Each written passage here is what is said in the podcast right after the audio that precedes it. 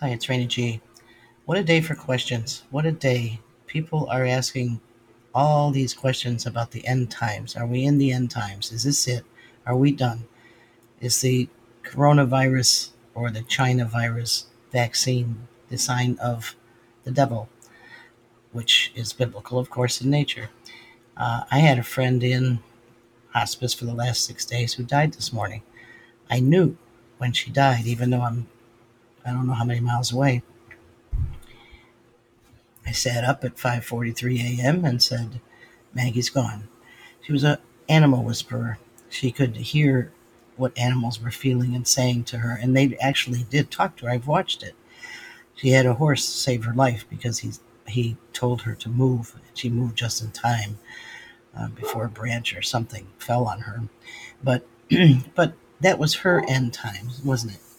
It wasn't expected. I saw her uh, about a month ago. Came to a birthday celebration at my house, and um, she had lost some weight, and she wanted to get a couple of teeth fixed. But the main thing was she wanted to live. And then all of a sudden, out of nowhere, although we kind of know what the cause is, um, she had liver failure. And, and she said, I don't want to die. I want to live. I don't know how many people are saying that today because I also have a lot of veterans and teenagers um, and just above teenager and 20, 21 year olds who are depressed and suicidal um, because of everything that's going on in the world and in their lives, in their surroundings. And then there's the other side these people who believe that you should stay unemployed forever and let the government pay you every month, which Mitt Romney wants them to do. Um, people who walked out of their jobs that they've had for years um, because they got a stimulus check for $1,400. Are you kidding? You're going to live on that $1,400 for the rest of your life? What if the government runs out of money? Is that the end times for you? Or do you go out and try to steal it from other people? Well, there won't be anybody to steal it from. Venezuela has all their dollars on the ground being used as garbage uh, to clean up the food that they're eating, the dogs and the cats and the rats that they're eating. That's socialism for you. That's a dictatorship. That's what we are leading into and are partly in right now. Um, they don't have money because it doesn't mean anything anymore. So, those of you who've walked out of your jobs, do you really think you're going to go back and get rehired? We have more for hire signs here in this county, well, everywhere in the United States, that I've ever seen in my life. Nobody wants to work. Nobody. They're waiting for I don't know what. Are they waiting for the end times? It, well, you know, that needle hole is very small getting into heaven. It's not like anybody who dies and says, "Okay, forgive me, I'm sorry, I didn't mean to do it," is all of a sudden redeemed and you're you're fine and you're going to live life ever after. And then there's the atheists who don't believe there's anything; you just die and that's it. Well, I don't know, and I don't think anybody knows. They're not supposed to, not in this dimension. We're a multi-dimensional universe, a multi-universe. We're so tiny, tiny, tiny compared to the universe that's or universes that are out there. And and yet we think we're so important, don't we? and we don't think about what life means anymore. Life to some people, especially the recently college educated, is you know living in your mother's basement, um, getting unemployment checks, getting stimulus checks, playing games, smoking weed, whatever. That's their life. It has nothing to do with humanity. It has nothing to do with the next seven generations that are coming behind us.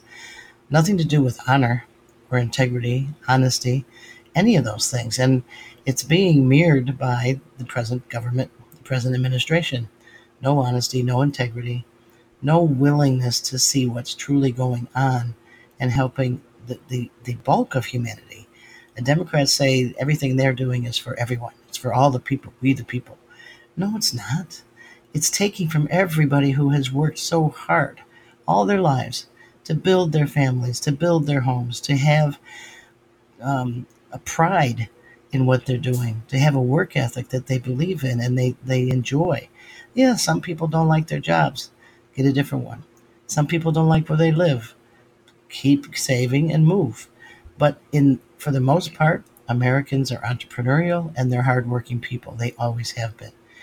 Not anymore. This next generation doesn't want to work. You want to pay me? You got to pay me a lot because I'm not going to waste. Like, why not? What are you living for? You. This is not a rehearsal. This is it.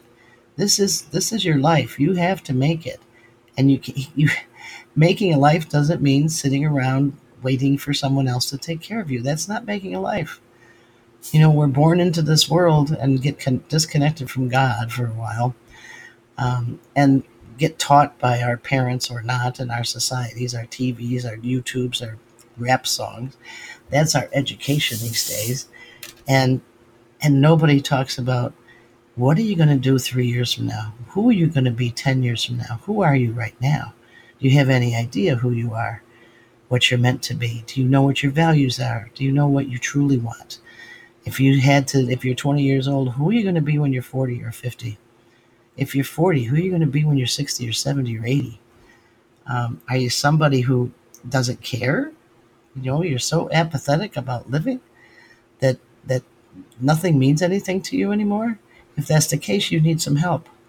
And people are out there to help you. And that's part of what our connection is to this world. We're supposed to be helping each other cope with all the changes, the obstacles, the, the challenges, the decisions that we go through as we grow into human beings and then grow older. That's what we're supposed to be doing, but we're not.